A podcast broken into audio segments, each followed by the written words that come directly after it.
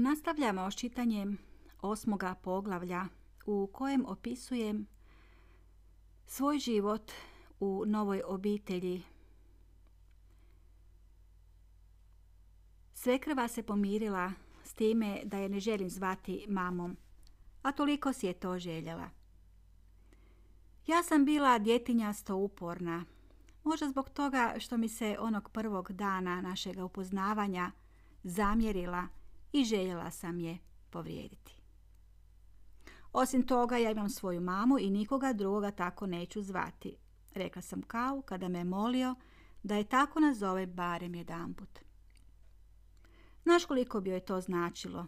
On me moli.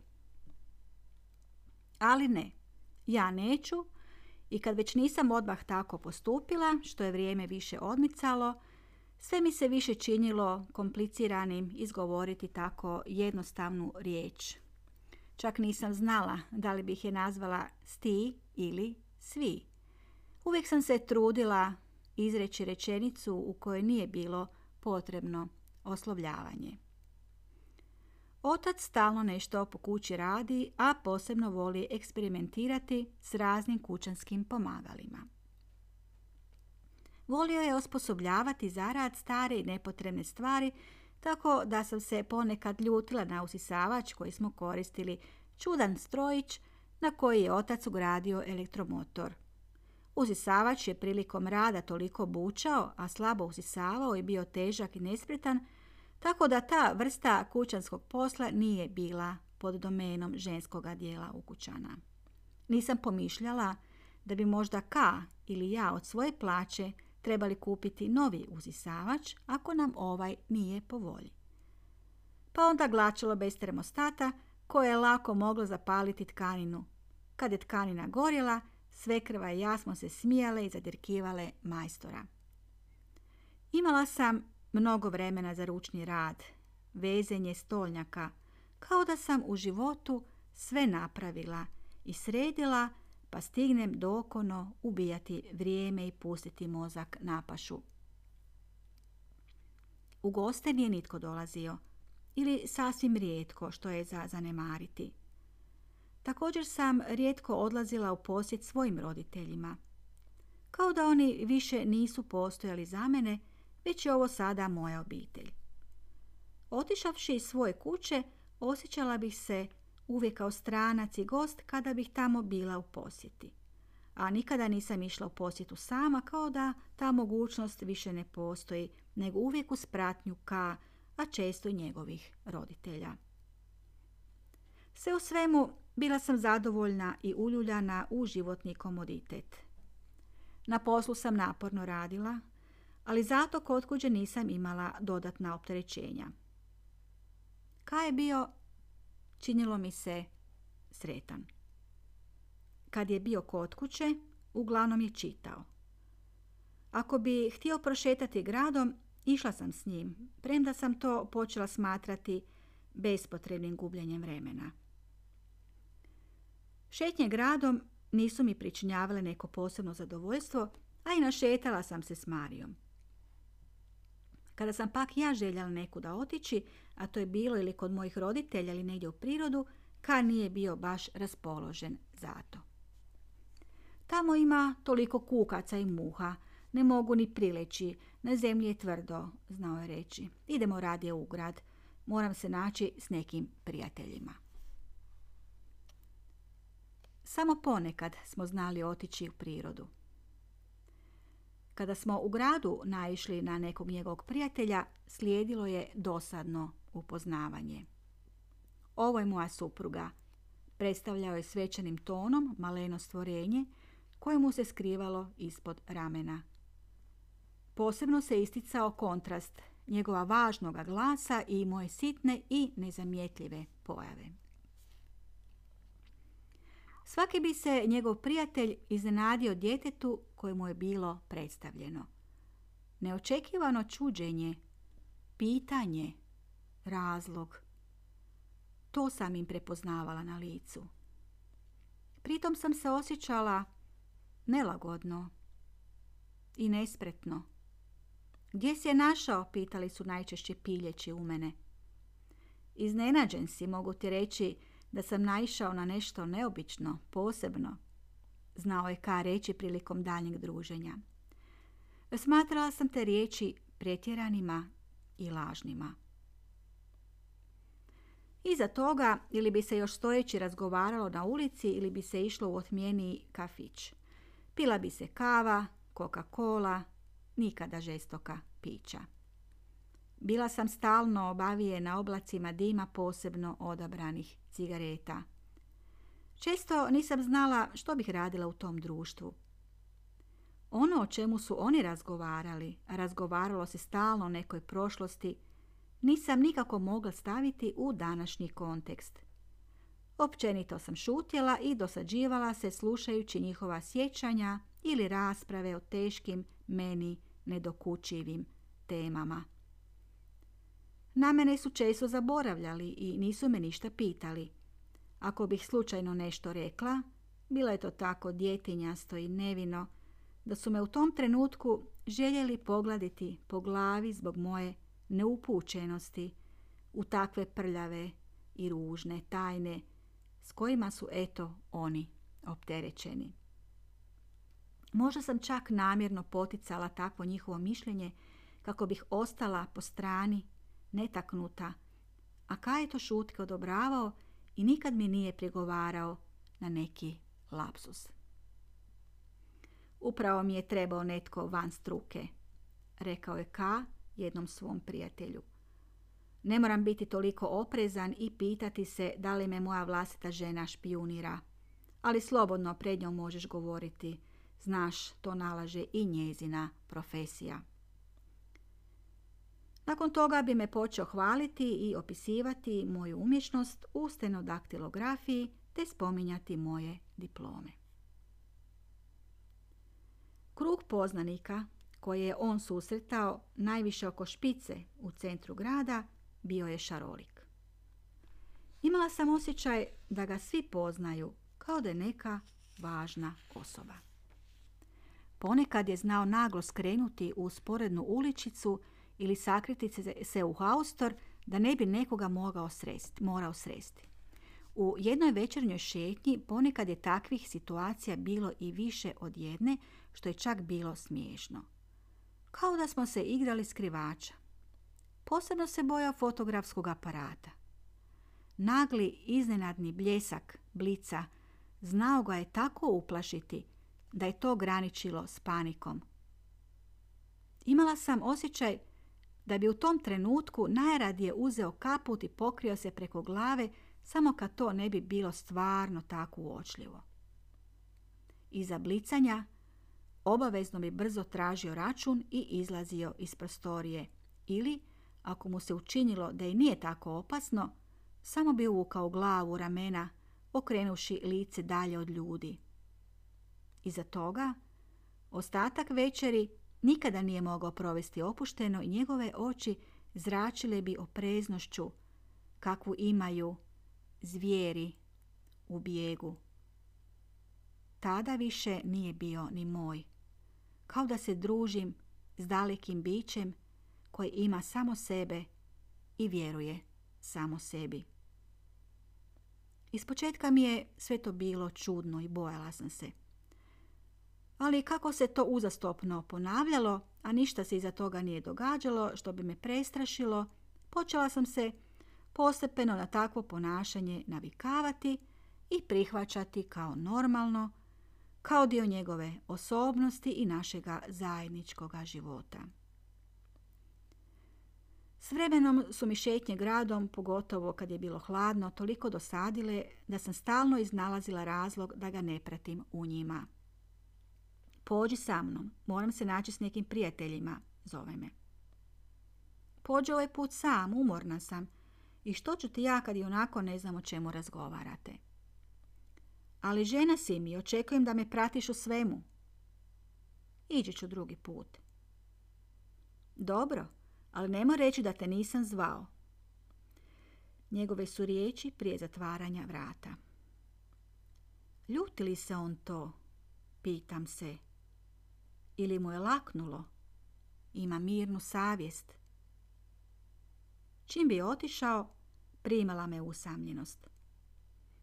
Usamljenost mi se nije umanjivala ni dok sam s njim za vrijeme obhodnje, pa čemu se onda mučiti?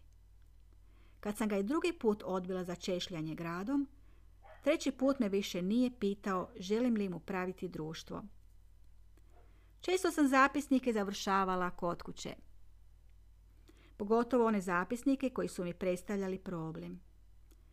Ka je uvijek bio spreman pomoći mi i prekontrolirati ono što sam zapisala, kako mi se ne bi omakla kakva glupost, znao je reći. Divila sam se njegovoj nesebičnoj spremnosti da mi pomogne u mome poslu. Čak je s nestrpljenjem znao čekati vrijeme kontrole. Počeo se i ka nečim baviti kod kuće i često me molio da mu nešto prepišem. Ono što sam mu prepisivala i način koliko se on unosio u to pokazivalo je da mu je to od iznimne važnosti. Premda se ono o čemu se tu radi ne spominje u stvarnom životu, a on mi posebno i naglašava da o tome ne smijem nikome govoriti. Bilo mi je odmah jasno da se radi o tajnim organizacijama i podacima. Stekla sam dojam da je moj suprug u svemu tome vjerojatno zadužen kao neka vrsta izvršitelja ili u najmanju ruku prikupljivača tajnovitih informacija koje je samo on znao pronaći i svojim pronicljivim umom povezati. Tu sam se prvi put susrela s pojmovima loža, masoni, slobodni zidari, a uz te pojmove slijedila su imena poznatih ljudi, političara, znanstvenika i književnika.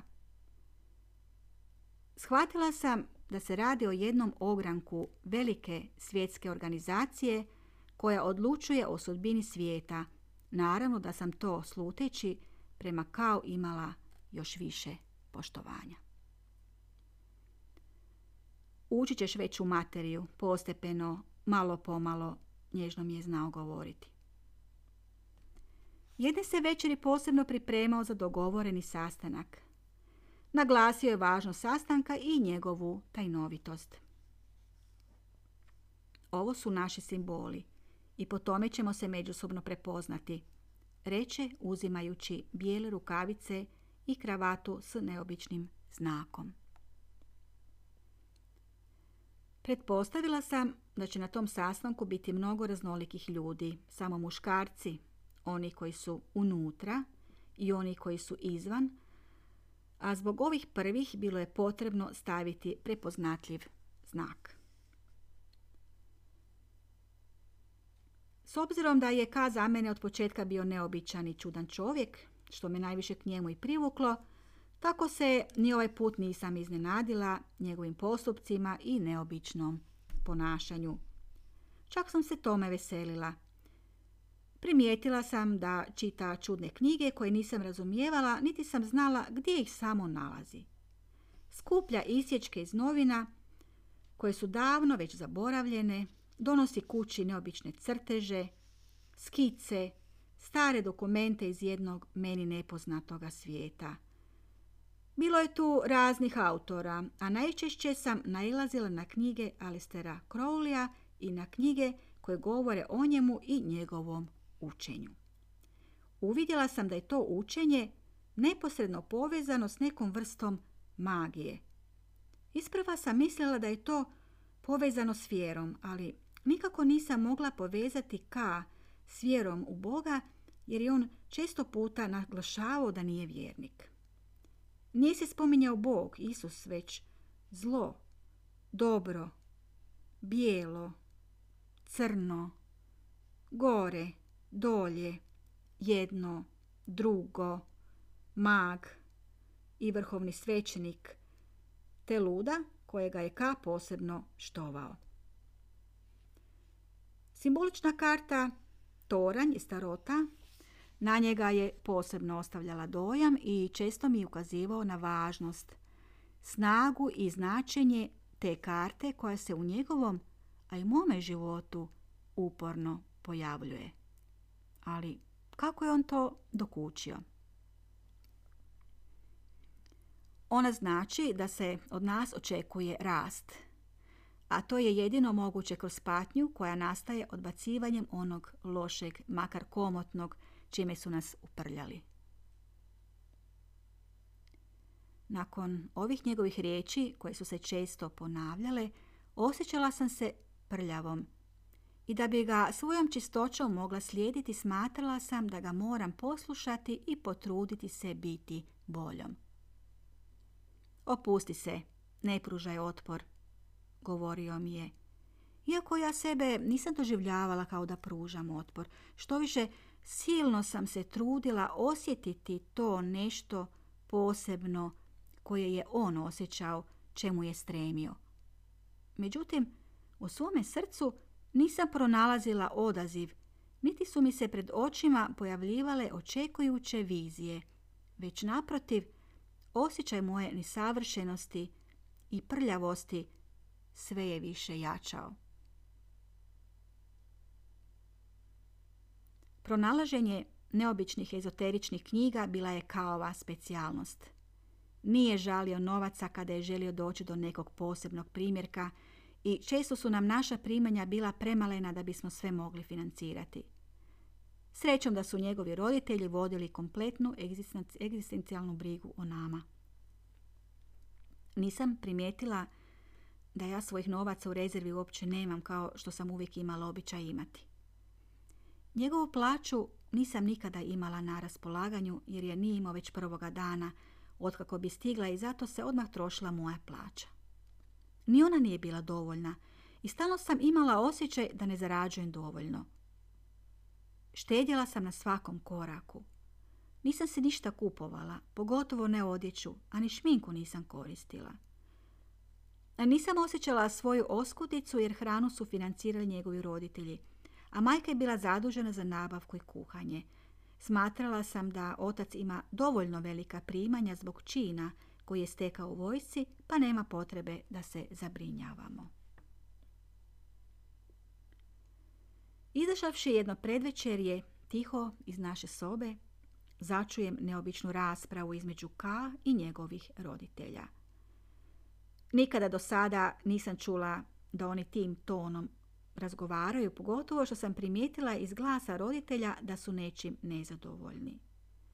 Ka se očito na prigovore branio, ali nisam odmah razumjela o čemu govore. Nije mi vrag dao mira i počela sam prisluškivati i prikradati se bliže vratima dnevne sobe. To tako više ne može, ljutila se majka. Možda je tako nekad moglo biti, ali više nemamo tolika primanja. Znači riječ o nekom novcu, pomislim. Primaknem se bliže da ne propustim daljnje riječi. Recio je da ne troši više na tkanine i šivanje. Ne mora baš toliko imati, reče otac. Bilo mi je muka od ovoga što sam čula. Jer kako nisam imala novaca da si kupujem gotovu odjeću, mislila sam da bi bilo dobro upisati se na tečaj šivanja, pa da si sama šivam.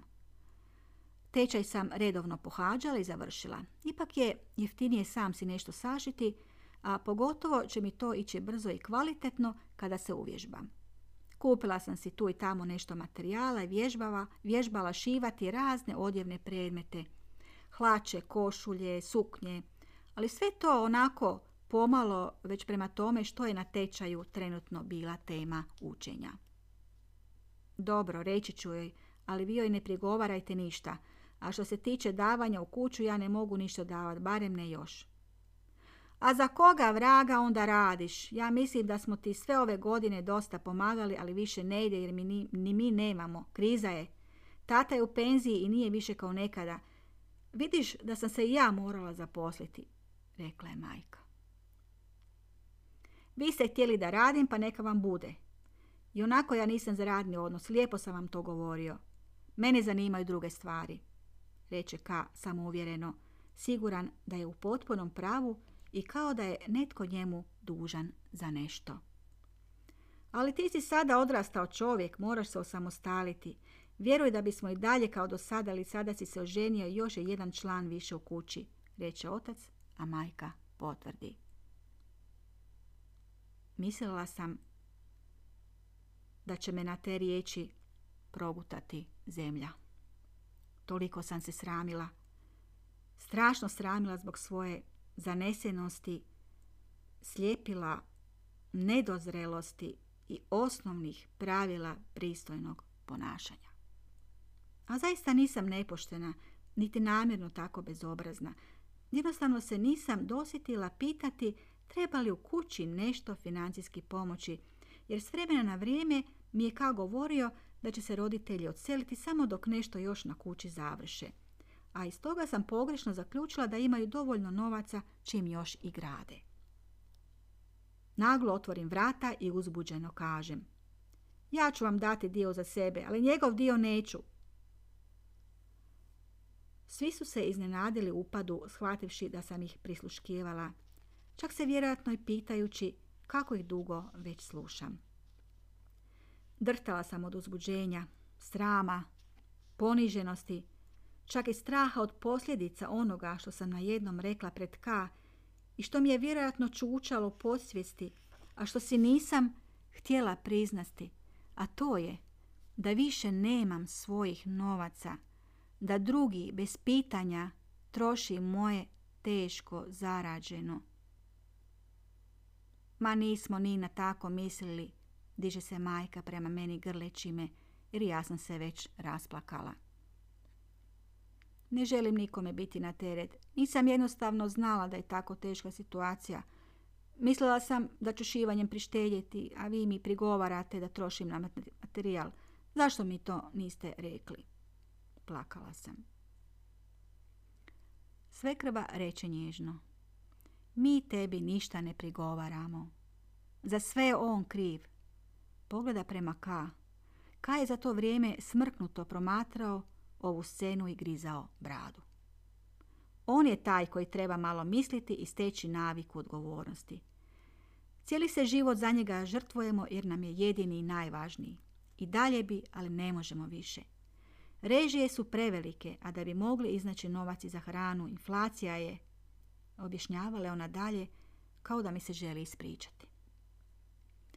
Uglavnom, ta je mučna scena ostavila traga na naše daljnje odnose, odnosno najviše na mene u odnosu prema njima, ali i prema K. To je bio moj prvi prigovor njemu upućen. Prvo otvoreno iskazano negodovanje.